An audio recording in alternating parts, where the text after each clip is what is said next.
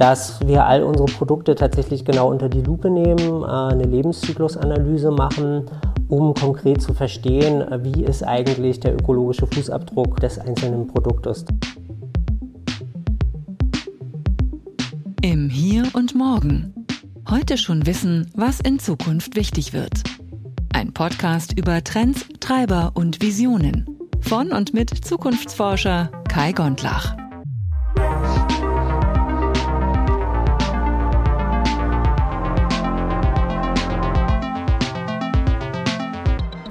Moin, zurück im Hier und Morgen. Ich bin der Kai und diese Woche geht's um folgendes Thema. Essen fürs Klima. Das ist der Claim von Vegans, einer ja, pflanzenbasierten Supermarktkette, die stark expandiert, stammt aus Berlin übrigens. Und ich habe mir den Vorstand für Marketing und Produkt eingeladen, Moritz Möller. Wir unterhalten uns also darüber, was hinter der Zahl steckt, dass 30 Prozent der klimaschädlichen Emissionen aus der tierischen Landwirtschaft stammen und was du dagegen tun kannst. Also viel Spaß, gute Unterhaltung und vor allem guten Appetit. Herzlich willkommen im Hier und Morgen. Mein heutiger Gast ist der Moritz und ich freue mich sehr, dass Moritz dabei ist, weil er hat ein extrem spannendes Thema. Er ist eine extrem spannende Person und ich freue mich jetzt schon mehr zu erfahren. Genug des Teasers. Lieber Moritz, stell dich doch bitte einmal vor für die Leute, die dich vielleicht noch nicht kennen oder auch das, was du tust. Ja, äh, hi, vielen Dank erstmal für die Einladung. freue mich hier zu sein. Genau, mein Name ist Moritz Müller. Ich bin Vorstand Marketing und Produkt bei Vegans. Das ist eine vegane Lebensmittelmarke. Ich kann gerne noch mehr darüber erzählen später. Ich komme aus Berlin äh, ursprünglich und habe ja eigentlich 16 Jahre lang äh, Kulturmanagement gemacht und Kulturmarketing und da ganz viel in dem Bereich äh, ja auch für einen besonderen Dienstleister gemacht. Wir hatten so ziemlich alles eigentlich von Events, äh, Verlag gründen, Callcenter, Marktforschung, ja, Beratung, äh, Sortimentspflege, Betrieb von Museumsshops und so. Und da habe ich viel gelernt.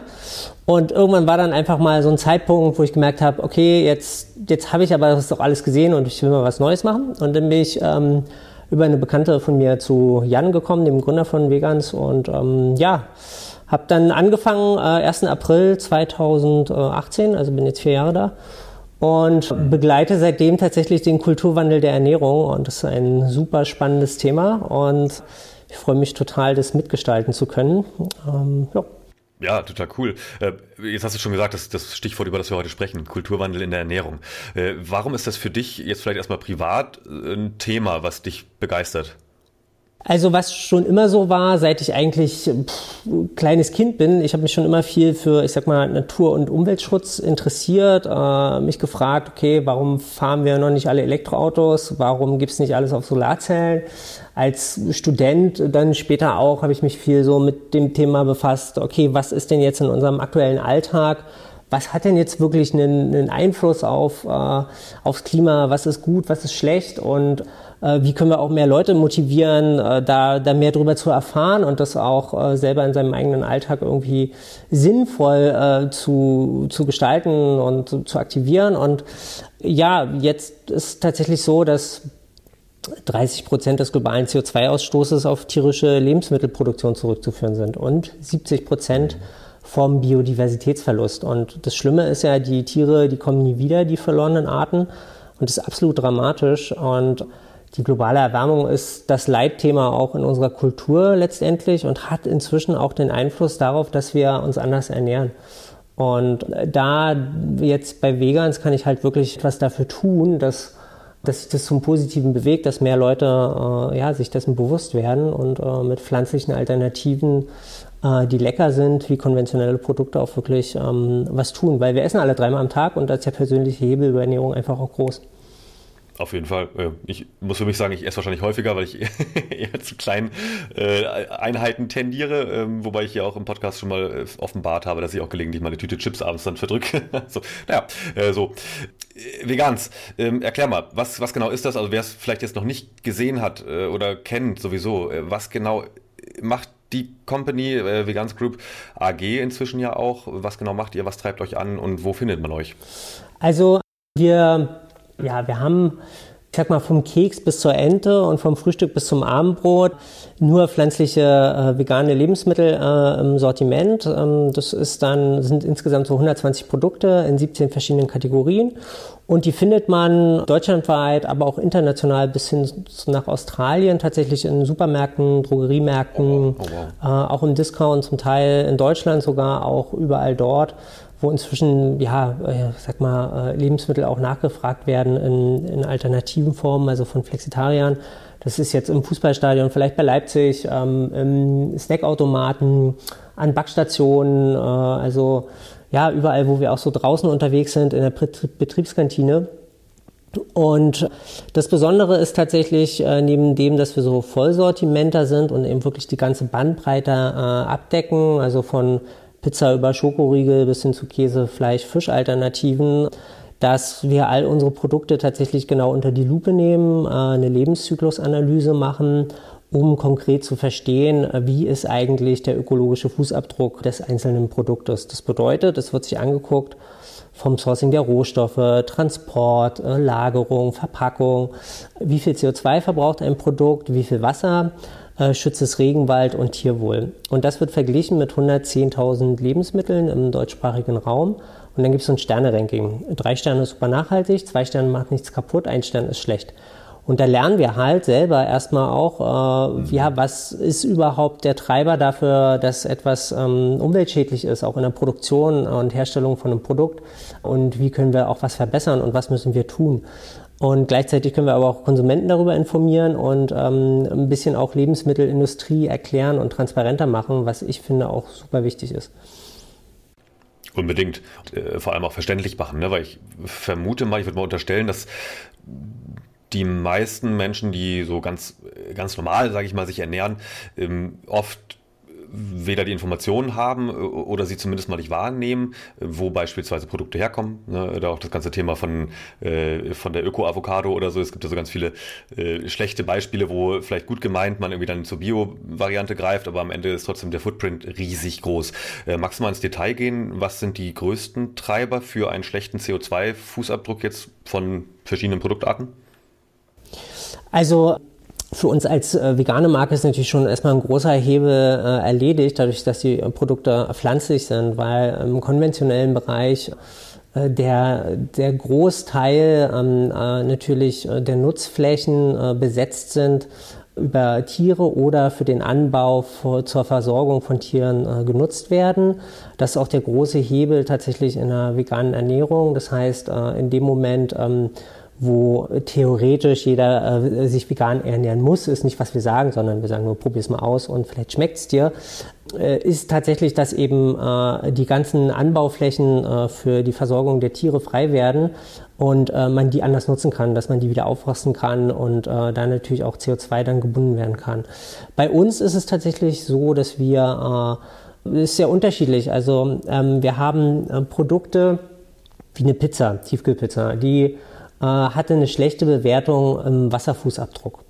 Und der Grund dafür war, dass die Tomaten und auch das Olivenöl angebaut worden sind in einer Region, die, wo Wasser ein rares Gut ist. Und dann haben wir das Sourcing äh, verändert und die Rohstoffe aus einer anderen Region ähm, geholt und damit konnten wir tatsächlich den äh, ja, Umwelteinfluss reduzieren und, und, natürlich auch den Score verbessern des Produktes. Mhm. Ein anderes Beispiel ist ähm, unsere Pizza äh, wird auch in Australien verkauft. Und gerade in Australien ist man sehr, sehr kritisch gegenüber Export, also Produkten beziehungsweise Produkte, die importiert werden, weil man weiß, sie kommen eben äh, über den Öltanker auf den Seeweg. Und ähm, deswegen haben wir uns das Produkt auch nochmal dann speziell äh, diesbezüglich angeschaut, haben geguckt, was macht denn wirklich das aus, wenn man das Produkt bis nach Australien äh, schifft.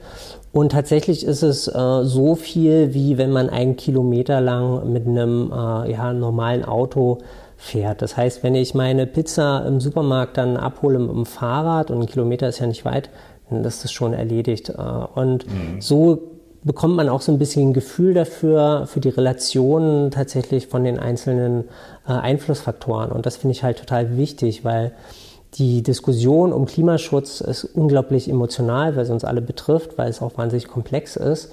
Und man braucht auch vernünftige Fakten, um, um die Diskussion auch, ich sag mal, sinnvoll äh, und ergebnisorientiert zu führen. Unbedingt. Und gleichzeitig aber auch äh, ist es ja in der Überflussgesellschaft, sage ich mal, auch so ein bisschen in, mit dem Medienkonsum, man wird ja nur noch zugeballert mit Informationen von allem Möglichen. Und wie du sagst, da gibt es diese, ich würde jetzt nicht unbedingt Spaltungen sagen, aber auf jeden Fall emotional geführten Dialog äh, in verschiedenen Lagern, vermutlich, wie man sich am besten ernährt. Und dann sagt mir irgendeine tolle Zeitschrift auch noch, wie die beste Diät aussieht, damit ich äh, zu oder abnehme an den richtigen Stellen jeweils. Also ich glaube, für den, die Autonormalverbraucherin, kann man das auch sagen, äh, ist es wahrscheinlich auch einfach äh, schwierig. Da ist es natürlich äh, total praktisch, wenn dann so ein Label daherkommt und, und da steht schon drauf, was drin ist. Ne? Ähm, aber jetzt hast du es eben auch gesagt, was ich sehr, sehr spannend finde. Äh, du hast eben gesagt, so Flexitarier und ihr wollt ja auch, oder ist es zumindest nicht primäres Ziel, dass ihr wollt nicht, dass alle vegan werden. Das finde ich ganz, ganz wichtig hervorzuheben, weil äh, es ist auch meine Wahrnehmung, ihr kommt nicht so mit dem erhobenen Zeigefinger um die Ecke, erklärt aber trotzdem sehr wohl, warum es eigentlich besser wäre. Wie, wie positioniert euch, ihr euch da auch jetzt, sage ich mal, in so einer, in so einer typischen, also ist jetzt nicht der Fall, aber stell dir vor, du wärst jetzt in so einer typischen 20 Uhr Talkshow, äh, wo jetzt auch noch jemand sitzt von der Fleischlobby. wie geht man damit um? Ja, also ähm, wir haben ja auch in der Kommunikation äh, den ähm, Slogan ist mal was fürs Klima. Äh, das heißt, ähm, was ist ja in der Werbung relativ ungewöhnlich, dass man nicht so stark auffordernd daherkommt und sagt, ja, kauft es jetzt und macht das jetzt, sondern wir sagen, mhm. wir schaffen ein Angebot und äh, probiert es mal aus. Hängt natürlich auch damit zusammen, dass äh, auch in der Wissenschaft gibt es äh, die sogenannte äh, Lancet Diet. Äh, das ist quasi die Ernährungsform, wo man sagt, okay, wenn sich die Menschen flexitarisch ernähren, nach gewissen Parametern, also wie oft man dann Käse und Fleisch äh, konsumieren darf, äh, ist dann da auch so in den Berechnungsgrundlagen angegeben. Selbst dann ist es sozusagen schon so ein extrem positiver Impact aufs Klima und gleichzeitig auch natürlich die Chance gegeben, dass man die wachsende Weltbevölkerung ernähren kann. Ist ja noch so ein zweites großes Thema im Ernährungsbereich. Und ähm, es bringt auch gar nichts. Die Menschen, äh, wir, wir sind doch groß geworden mit äh, mit dem leckeren Sonntagsbraten. Und äh, das kommt ja auch aus einer Zeit, gerade in Deutschland, wo man eine Nachkriegszeit hatte, wo es was Besonderes war, dass man jetzt wieder äh, überhaupt äh, Fleisch zu essen hatte. Und das, das hat ja unsere Gesellschaft kultiviert, unsere Küche, unsere, unsere Kochkultur. Und ähm, damit sind wir groß geworden und ähm, es sind ja auch Gerichte, die wir aus der Kindheit kennen, von denen wir auch, die wir nicht einfach aufhören zu konsumieren. Äh, deswegen braucht es auch diese Ersatzprodukte in wirklich einer sehr guten Qualität damit, damit wir diesen Transfer sozusagen auch, auch schaffen, damit es gelingen kann, äh, dass wir alle klimafreundlich uns ernähren. Und da arbeiten wir halt sehr, sehr stark äh, drauf hin. Und äh, ich sag mal, in der Fleischlobby, was ich wahrnehme, ist, ähm, früher musste sich ein Veganer äh, rechtfertigen sehr, sehr stark äh, für das Vegan-Sein. Heute ist es eher andersrum. Äh, es kommen die Fleischesser und die sagen, mhm. ja, ich esse noch Fleisch, aber nur äh, einmal in zwei Wochen und dann auch von den Bauern um die Ecke, wo da kenne ich die Kuh auch. Also äh, es wird differenziert tatsächlich mhm. zwischen gutem und bösem Fleisch. Ne? Das Böse liegt irgendwie beim das Billigfleisch im Discounter und dann gibt es so das Gute. Und das ist eine total interessante Veränderung auch nochmal auf den Fleischkonsum an sich in der Gesellschaft. Äh, dass, dass da eben auch nochmal Ebenen ethische anders aufgemacht werden. Absolut. Deswegen ist es ja wahrscheinlich auch so emotional, ne? weil so eine Ethik, die oder auch eine Moral, die man sich so sein Leben lang zurechtgebastelt hat und die quasi mit dem 15. Geburtstag, sagt man ja so ungefähr auch mehr oder weniger abgeschlossen ist, dann kommt vielleicht noch Ausbildung, Studium, aber die Grundrahmenbedingungen stehen dann schon ganz gut fest und deswegen frage ich mich auch, wie lange oder was, wie du das einschätzt, wie lange es auch dauern wird, bis eine Bevölkerung, sag ich mal, oder eine, eine kritische Masse sich flexitarisch ernährt, statt jeden Tag billiges Fleisch vom Discounter. Oder ist ja, ich jetzt kein Discounter dissen, die haben auch tolle Angebote, aber weißt wie ich meine, ne? Ja, nee, klar. Also ähm, das finde ich eine total spannende Frage, weil äh, das nämlich dahinter steckt, wie schnell verändert sich denn eine Kultur und was sind da eigentlich die Treiber? Und deswegen versuchen wir das natürlich auch so ein bisschen zu verfolgen. Was ich dir sagen kann, es gibt zwei Themen oder zwei Zahlen. Das eine ist, wir befragen einmal im Jahr äh, europaweit äh, die Menschen äh, über eine Ernährungsstudie, äh, wie sie sich ernähren und äh, was auch die Gründe sind dafür. Und da sehen wir tatsächlich, dass der Anteil an Flexitariern in den letzten Jahren äh, deutlich zugenommen hat. Im Schnitt ist er in Europa schon so bei über 30 Prozent. Und die Omnivoren, also die klassischen Fleisch- und Allesesser, äh, sagen inzwischen aber auch zu einem sehr hohen Prozentsatz, ja, ich kann mir vorstellen, in Zukunft äh, auf Fleisch äh, zu verzichten, auf eine flexitarische Ernährung umzustellen, so dass mhm. ich davon ausgehe, dass in den nächsten fünf Jahren die Haupternährungsform in Europa Flexitarismus tatsächlich sein wird. Äh, in Deutschland äh, kann ich es noch ein bisschen genauer sagen. Äh, zusammen mit einem äh, Partner, Civey, äh, fragen wir kontinuierlich eine sehr große Stichprobe von 10.000 Personen nach ihren Ernährungsgewohnheiten auch. Und ähm, dort konnten wir jetzt schon verfolgen, dass seit Anfang des Jahres der Anteil an Omnivoren um 3% zurückgegangen ist. Und das heißt aber nicht, dass das jetzt alles automatisch Flexitarier sind, das ist nämlich das Interessante, sondern mehr als die Hälfte, also so 1,7 Prozent, sagen erstmal, ich weiß es nicht. Äh, weil, äh, und das zeigt für mich auch diese Kulturänderung, man hat verstanden, ja, ich bin jetzt vielleicht nicht mehr omnivor, aber ich weiß noch nicht, was ich Neues bin. Ich bin noch unentschlossen. Bin ich jetzt wirklich schon Flexitarier oder bin ich was anderes? Also das ist so ein bisschen der, die Quintessenz daraus. Aber auch da sieht man eben ganz deutlich die Bewegung, die äh, in die Richtung geht zum Flexitarismus. Spannend, also das finde ich gut. Also die, diese Studien, was steht da sonst so drin? Also ich bin ja auch ähm, in, in, dem Research-Thema so ein bisschen, würde mich interessieren, was, was ihr sonst so abfragt oder was andere Trends sind aus dem Ernährungsbereich. Also ähm, was wir natürlich befragen, auch aus eigenem Interesse ist, ähm, bist du bereit, äh, zellbasiertes, also In-vitro-Fleisch zu essen? Bist du bereit, Insekten zu essen?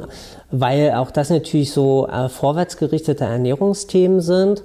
Äh, da erkennt man tatsächlich, dass es auch da Bewegungen gibt, dass äh, langsam die Bereitschaft ein bisschen größer wird, auch wenn die Ablehnung immer noch sehr, sehr groß ist in der Gesamtbevölkerung. Man kann es auch, also man kann die ganze Ernährungsreport googeln, dann kann man das PDF auch runterladen und in Ruhe alles nachlesen. Ähm, mhm, cool. Und da ist es so, dass ja, also hätte ich, hätte ich nicht gedacht, dass es sich doch schon so stark auch das Thema bewegt.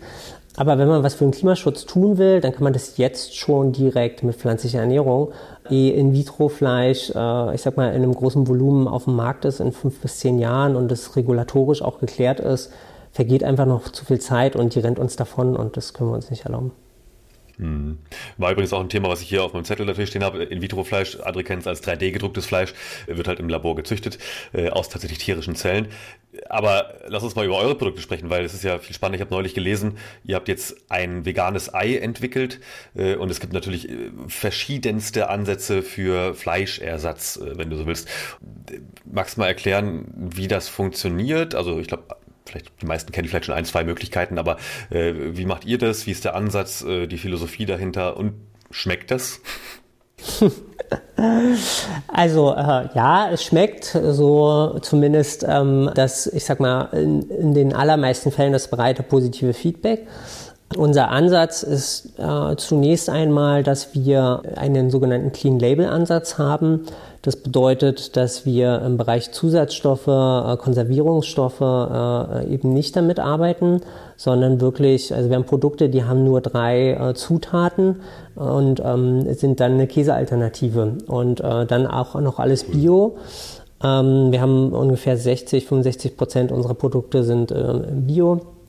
Das ist sehr, sehr wichtig für uns. Also beides, Clean Label Ansatz wie Bio weil es äh, auch für Qualität steht und wir wollen natürlich äh, leckere Produkte und da brauchen wir auch gute Ausgangsmaterialien, äh, Ausgangszusatzstoffe. Ja, und das andere ist, ähm, dass wir jetzt seit elf Jahren eigentlich, äh, wir sind ja gegründet worden als erste vegane Supermarktkette, extrem vernetzt sind in der veganen Community und Szene und ähm, auch global wirklich äh, die Produzenten und Hersteller kennen und auch wissen, was am Markt passiert, äh, was es an neuen Ideen gibt und ähm, selber auch ein Produktmanagement haben, was neue Ideen entwickelt und äh, verfolgt und prüft, wie was realisierbar ist.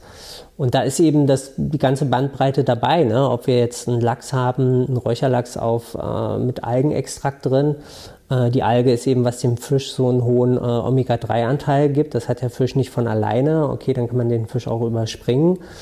Oder ähm, ob das eine äh, Honigalternative ist, die äh, tatsächlich auch deutlich besseres Ernährungsprofil hat als das, was es äh, schon gibt mit äh, Tapioca aus Tapioca quasi äh, oder eben eine Ei-Alternative. Und ähm, wir haben zwei äh, in Entwicklung. Ähm, das eine ist so ein Rührei. Alternative, die auch demnächst äh, auf den Markt kommen wird. Und das andere ist ein sogenanntes äh, ja, Stangenei. Äh, das dann wie so ein äh, gekochtes Ei, muss man sich das vorstellen. Und es schmeckt tatsächlich sehr lecker. Wir haben das auch schon mit äh, unserem Partner Aramak, die eben auch viel im Bereich der Betriebsgastronomie unterwegs sind und auf Events ähm, dort mit den Mitarbeitern und Köchen äh, verkostet und da gab es durchweg positives Feedback. Und so ein, ich sag mal, veganes Ei-alternativen Brötchen kann man damit hervorragend machen und ist wahnsinnig lecker. Also ähm, ja, ja, total cool. Also das ist auch exakt meine Erfahrung und auch äh, ich bin ja auch äh, ich bin Flexitarier seit vielen Jahren, habe auch mal vegan gelebt, aber dann wieder auch wieder zurück.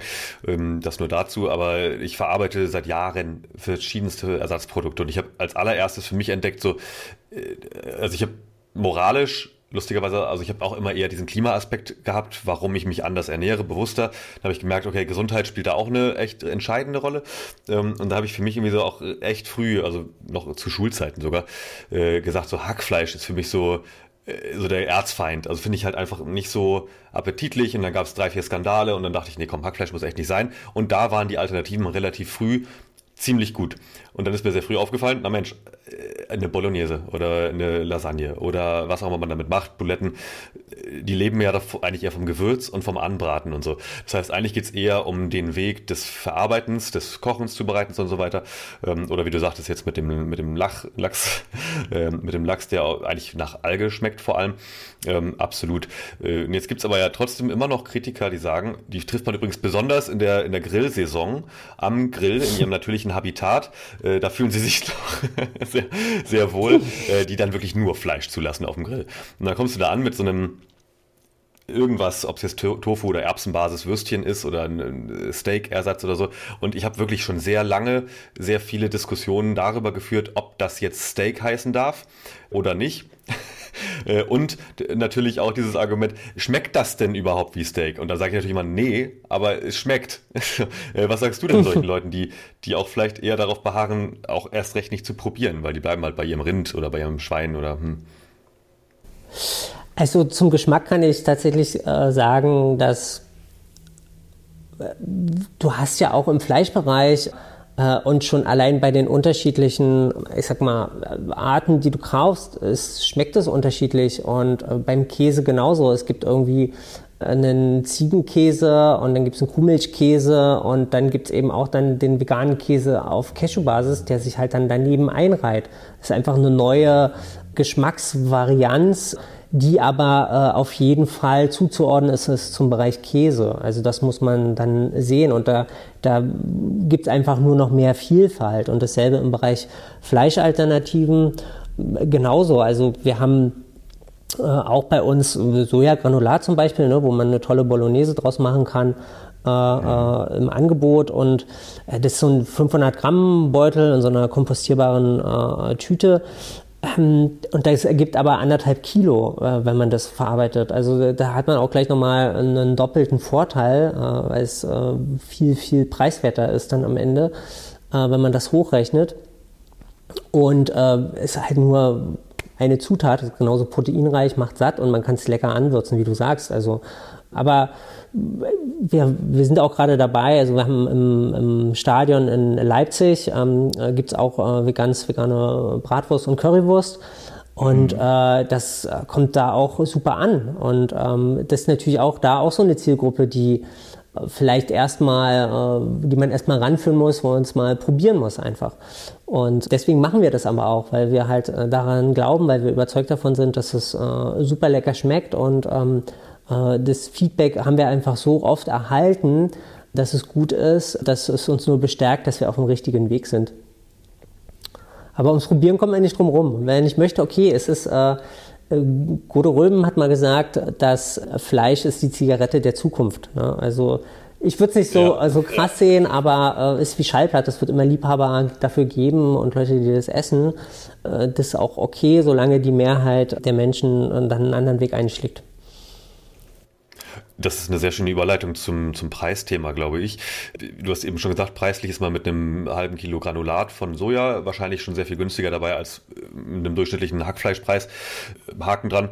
Ansonsten sind aber natürlich häufig äh, bio, vegan, alternative Produkte zu den Standard, insbesondere Discounter-Produkten, ja noch eher hochpreisig, was ja auch logischerweise Economy of Scale daran liegt, dass man noch kleinere Chargen herstellt, äh, Vertriebswege noch anders laufen und so weiter und so fort.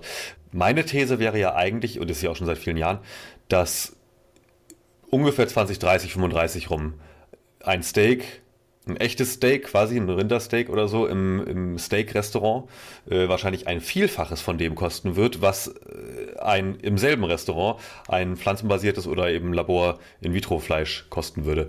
Ähm, aber mal ganz praktisch down to earth, äh, wie schätzt du die Preisentwicklung generell ein, so bei Lebensmitteln im Supermarkt in den nächsten paar Jahren? Also Erstmal, ja, es gibt tatsächlich, das habe ich auch schon öfter gesehen und gelesen, diese Prognosen, dass man sagt, okay, es wird äh, ne, erstmal eine Preisparität geben zwischen äh, pflanzlichen Produkten und konventionellen Produkten und dann ist perspektivisch auch, dass die pflanzlichen Produkte günstiger werden. Äh, aufgrund der aktuellen Situation, äh, äh, die wir global haben, ist tatsächlich die Preisentwicklung im Ernährungsbereich eine ganz andere. Es hängt einfach damit zusammen, dass ein Großteil des Weizenmarktes nicht zur Verfügung steht, gleichzeitig in China auch die Ernten nicht gut waren, die also stärker auf den Weltmarkt zurückgreifen, Düngemittel zu 50 Prozent tatsächlich äh, aus den entsprechenden betroffenen Regionen kommen in der Produktion und man in Europa die nicht mehr produziert, weil äh, die Energiepreise zu sehr gestiegen sind. Das hat wieder Auswirkungen auf die künftigen Ernten, die kommen werden und auch auf die tatsächliche Versorgung äh, der, der Tiere, ähm, weil äh, man das nicht einfach so äh, kostengünstig realisieren kann. Und da werden wir in den nächsten Jahren noch äh, eine Weile mit zu tun haben. Den aktuellen äh, Preissteigerungen leider, das ist zumindest meine Einschätzung. Was jetzt aber rein das Pflanzliche betrifft, wir zahlen ja für die konventionellen Lebensmittel oft auch nicht den Preis, den äh, den man zahlen würde oder müsste. Also es gab mal einen Discounter, ich glaube Penny war das, die haben mal am Regal den Preis ausgezeichnet, was das Produkt eigentlich kosten würde, das konventionell, es war deutlich teurer. Äh, es hängt damit zusammen, dass der Bereich natürlich hochgradig subventioniert ist, teilweise auch wirtschaftlich gar nicht mehr funktioniert. Ein Milchbauer kann äh, meistens gar nicht mehr von der Milch, die er da verkauft, leben, sondern verdient sein Geld eigentlich mit der Biogasanlage, die er dazu hat. Und es sind natürlich ich sag mal, äh, ökonomische Prozesse, die eigentlich überhaupt nicht mehr funktionieren. Äh, deswegen sind natürlich auch in den USA schon große Milchproduzenten haben Insolvenz angemeldet, weil ähm, in dem Moment, als der Markt für Milchalternativen so explodiert ist, hat das auch alles nicht mehr funktioniert von vorne bis hinten. Und solche Entwicklungen kann es auch natürlich in anderen Bereichen geben muss man sehen. Und nun ist es bei uns so, dass wir eine Premium-Marke sind. Das heißt, wir achten sehr auf eine ja, hohe Qualität der Zutaten. Insofern ist unser Preis äh, auch immer vielleicht ein bisschen äh, eher im Premium-Bereich orientiert. Äh, heißt aber nicht, dass es ähm, vegan grundsätzlich immer teurer ist. Nö, absolut. Also ich, ich meine mich zu erinnern, dass äh, zumindest in dem Supermarkt, in dem ich in der Regel einkaufen gehe, die Pizza ziemlich gleichpreisig war, zum Beispiel ähm, mit, mit anderen von bekannten Marken und so weiter. Aber diese bekannten Marken würde mich auch mal interessieren, deine Einschätzung äh, dazu. Gerade das Thema Subventionierung von, ich sag mal, konventioneller Landwirtschaft oder Lebensmittel, Einzelhandel und Co. Erwartest du da äh, von speziell vielleicht sogar der aktuellen Bundesregierung oder nächsten Bundesregierungen vielleicht mal auch ein politisches Einschreiten, das auch gerade Alternative oder ich sag mal Bio, um ein Wort in den Raum zu stellen, Fairtrade und Co. Ähm, stärker zu subventionieren gegenüber herkömmlicher Landwirtschaft?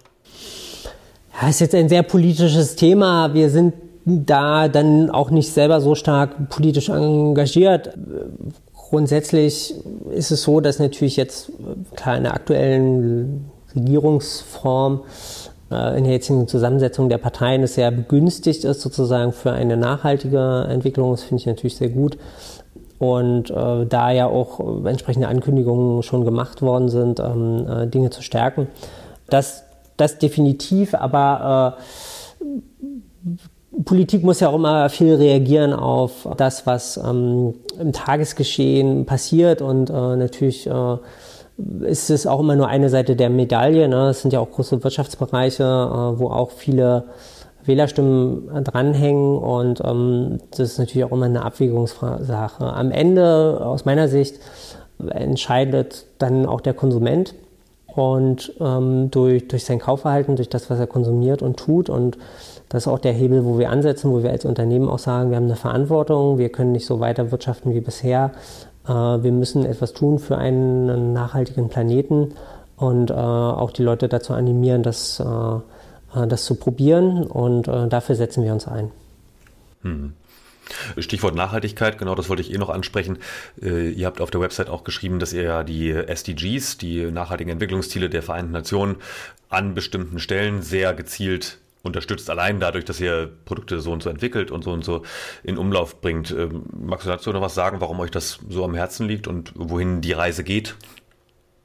Also ähm, grundsätzlich, wir haben jetzt ja erstmal das aller, aller getan, nämlich unsere 120 Produkte genau unter die Lupe zu nehmen. Jetzt sind wir gerade an dem Schritt, dass wir für den gesamten Rest des Unternehmens bestimmen äh, nach Greenhouse-Gas-Protokoll, äh, wie äh, hoch der CO2-Ausstoß ist. Das Greenhouse-Gas-Protokoll ist ein internationaler Standard. Da gibt es dann so drei Kategorien, wo man eben äh, einmal analysiert vorgelagerte Prozesse, das heißt, was fällt alles an, dort, ähm, was an Rohstoffen zum Beispiel verbraucht wird und äh, wo da CO2 freigesetzt wird, ähm, das dann bis zum Punkt der Produktion, dann ist eben was, was wir im Büro aus der Steckdose benutzen und verbrauchen quasi, äh, so unsere direkten Emissionen werden berechnet, das ist dann die zweite Säule. Und die dritte Säule sind dann eben die nachgelagerten äh, Kategorien, also was im Handel äh, passiert äh, mit der Logistik und so weiter und so fort. Das äh, berechnen wir gerade. Da sind wir hm, auch relativ weit und bald fertig. Und dann von dort aus ist äh, tatsächlich unser Ziel, konkret zu bestimmen, was sind die nächsten Maßnahmen, die wir unternehmen können, um äh, das zu reduzieren. Weil unser grundsätzlicher Ansatz ist, Emissionen äh, senken im Verursacherprinzip und nicht ausgleichen weil in, den, in vielen Ausgleichsverfahren, nicht in allen, die wirken erst in fünf bis zehn Jahren und bis dahin ist noch viel CO2 in die Luft geblasen worden und dann habe ich gar nichts erreicht. Ähm, das funktioniert für uns nicht. Und klar, wir gucken, wie können wir im Bereich sauberes Wasser und Sanitäreinrichtungen was tun? Was bedeutet das für den Anbau unserer Produkte und Rohstoffe? Äh, können wir vielleicht ein Klärwerk bauen äh, in Regionen, wo wir durch ähm, den Anbau von Cashews auch das Wasser, ne, viel Wasser entnehmen, können wir da was äh, tun. Äh, wie können wir auf nachhaltigen Konsum weiter, weiter einwirken, auch im Bereich Verpackungen bringen wir immer wieder Innovationen, versuchen da Themen voranzubringen. Wir haben kompostierbare Verpackungen, ist ganz lustig, die sind, wir haben das mal getestet, wir haben so eine, äh, das hieß dann Wurmkiste äh, gebaut und dann war eben Erde drin und äh, Würmer, äh, so also Ringwürmer und dann haben wir die Verpackung reingemacht und es dann mit so einer Zeitrafferaufnahme äh, äh, aufgenommen über, äh, ich glaube sogar drei Monate, um zu gucken, ähm, kompostiert das wirklich und äh, versprechen die uns da das Richtige, auch die, die uns das anbieten und es passiert, man kann das dann auch sehen, wie das immer weniger wird. Genau, und die Würmer haben wir dann am Ende in Freiheit äh, entlassen in, auf einem Feld. Genau, und äh, es war, war ein sehr spannendes Projekt, definitiv. Oh, das ist super. Ja, das spielt ja genau in diesen Kreislaufgedanken auch rein. Ne? Also das äh, insbesondere Verpackung, Verpackungsmüll natürlich, also Stichwort Plastik, ähm, echt ein Problem ist und aber auch emissionstechnisch. Also nicht nur Plastikmüll und wir essen es am Ende doch wieder, sondern eben ne, wirklich auch bei der Herstellung, beim teilweise Verbrennen entstehen halt weitere Emissionen. Nee, finde ich total faszinierend, mega gut. Mm, dann lass uns nochmal äh, auf dieser Flughöhe bleiben. So, also global betrachtet, so Verantwortung äh, von uns auch hier im Einzelnen vielleicht. Wie stellst du dir denn eine schöne Zukunft vor? Also wenn du jetzt mal wirklich weit denkst und das, was wir noch erleben werden, also sage ich mal jetzt 20, 2050 oder so rum, wenn, wenn das, was du tust jeden Tag, äh, wirksam wird, wie sieht dann die Welt aus? Dann äh, hoffentlich haben wir 2050 eine Welt, in der wir uns äh, ja tatsächlich äh, gemeinsam darauf geeinigt haben, dass wir äh, insgesamt ein nachhaltiges Leben und Wirtschaften wirklich führen und ähm, Ressourcen vor allem wiederverwenden. Ähm, uns natürlich äh, klar flexitarisch und pflanzlich weitestgehend äh, ernähren und hoffentlich eine äh, gesamtheitliche, faire soziale Situation auch geschaffen haben, äh, die es den jungen Generationen ermöglicht, auch nach vorne zu blicken äh, in eine Welt, die nicht nur geprägt sein wird von kontinuierlichen Naturkatastrophen wie Hitze, Dürre, Stürme und Überschwemmungen. Und zwar überall habe ich daraus gehört, ne? du hast es vorhin auch schon angedeutet, Thema Welthunger wird wahrscheinlich in den nächsten äh, Jahren auch mit, äh, mit ausgelöst durch die aktuellen Krisen der Zeit äh, verschärfen. Das war eigentlich, der Trend zeigte eigentlich in den letzten zehn Jahren in eine andere Richtung. Jetzt dann kam Corona, jetzt kam der Ukraine-Krieg und die Papo, das wird nicht das letzte gewesen sein. Mhm. Äh, also die Baustelle wächst gerade erst mal wieder. Ne? Ähm, aber dann wieder runtergebrochen, so ein bisschen als, als Goodie auf den Weg für unsere Zuhörerschaft. Was können wir denn jetzt alle tun, um es wieder besser zu machen, um die Utopie oder die schöne Vision wieder ein bisschen realistischer zu machen und auch natürlich insbesondere mit Bezug auf Vegans, weil wir, wir sind ja hier nicht, nicht umsonst. ja, natürlich äh, finde ich es schön, wenn alle mal äh, probieren, fürs Klima zu essen, äh, aber darüber hinaus denke ich tatsächlich äh, vor allem eins, der der Klimawandel äh, versetzt uns in eine Situation, für die wir nicht gemacht sind. Ähm, wir leben ja jetzt im Anthropozän, das heißt, der Mensch ist verantwortlich fürs gesamte Handeln. Nicht nur, nicht nur das, was er selber tut und seine nähere Umgebung, sondern äh, für alle Tiere und den gesamten Planeten. Und das, dafür ist unsere Psychologie nicht gemacht. Das überfordert uns komplett. Und ähm, die einzige Lösungsmöglichkeit, die ich da sehe, ist, dass eben jeder in seinem einzelnen Alltag äh, gucken kann, was sind seine Stärken und was ist etwas, wo er besonders einen Beitrag leisten kann. Nicht jeder kann auf die Straße gehen und demonstrieren, nicht jeder kann vielleicht sich flexitarisch ernähren und nicht jeder kann sich ein Elektroauto leisten, aber jeder kann irgendetwas davon äh, vielleicht tun, um wirklich ganz konkret äh, für den Klimaschutz etwas beizutragen. Ich glaube, das ist total wichtig, äh, dass man sich da nicht überfordert führt, und, sondern eher versucht, äh, klimapositiv äh, zu denken und äh, zu agieren. Das finde ich schön. Das, das ist auch so ein bisschen Konsens in den letzten Episoden hier zum Stichwort Nachhaltigkeit gewesen. Also ein bisschen Mut zur Lücke, aber also lieber irgendwas machen, anstatt gar nichts und nur Schockstarre und ja, genau, Überforderung. Ja, absolut, weil das tatsächlich inzwischen auch ein Thema bei jungen Leuten. Ne? Äh, es ist äh, einerseits, glaube ich, also auf dieser Social Media Plattform TikTok gibt es eben junge Menschen, die äh, proaktiv positive Seiten für den Klimawandel und was man tun kann äh, kommunizieren weil es eben unter Jugendlichen auch schon das Thema gibt, sozusagen der Climate Change äh, Depression, also so in Depression und Schockstarre verfallen, ob der ganzen Nachrichten und man weiß nicht, was man tun soll. Und da gibt es jetzt schon diese Gegenbewegung und das finde ich unglaublich stark und ich hätte nie gedacht, dass das Thema so groß wird, dass es so vielfältige Auswirkungen hat, positive wie negative auch in der Psychologie. Unbedingt. Ja, ja habe ich neulich auch gelesen. Erst äh, zwei Drittel aller Jugendlichen weltweit, war wirklich eine weltweite Studie mit zigtausenden Beteiligten äh, zwischen 14 und 25, glaube ich, oder 15, 25 ungefähr, äh, der Jugendlichen blicken pessimistisch in die Zukunft, insbesondere getrieben durch den Klimawandel, Klimakrise, Klimakatastrophe, je nach Wahrnehmung. Äh, das ist, denke ich, äh, dann wieder schön, wenn man dann wirklich so Aktivitäten sieht. Hast du ein, zwei Kanäle vielleicht, die du empfehlen kannst für, von TikTok oder Insta oder sonst irgendwo, wo man das mal gucken kann? Weil diese positiven Sachen finde ich gerade wirklich auch mal schön zwischendurch. Kann ich äh, äh, in dem Fall jetzt aktiv nicht, aber was ich empfehlen kann, ist tatsächlich äh, den äh, kommenden Podcast, den wir bei Veganz machen. Der nennt sich Gutes Klima am Tisch und da geht es nämlich genau darum, dass äh, es heutzutage sich dieses Eltern-Kind-Verhältnis umgedreht hat und äh, eigentlich die Kinder den Eltern sagen, ja, hey Mama, äh, isst doch mal äh, was Veganes und lass uns nicht in Urlaub fliegen, sondern mit der Bahn fahren und dieser Generationskonflikt wird dort äh, besprochen tatsächlich und ähm, auch was man tun kann, um seine Eltern zu überzeugen oder auch ganz generell. Und da kann man dann äh, gerne mal reinhören. Oh ja, das ist eine, eine sehr gute Empfehlung, glaube ich, weil äh, ich, ich habe es bei mir zu Hause erlebt. Äh, äh, ich hatte mein, meinen Eltern das auch ein bisschen ähm, versucht zu vermitteln vor vielen Jahren. Äh, und mein Vater war dann irgendwann der Überzeugung, er sei jetzt ja fast Vegetarier, weil er immerhin einmal die Woche auch gerne Salat gegessen hat. Also auch. nicht, nicht ausschließlich auch. Aber ich meine, auch kleine Schritte. Genau. Auch kleine Schritte sind wichtig.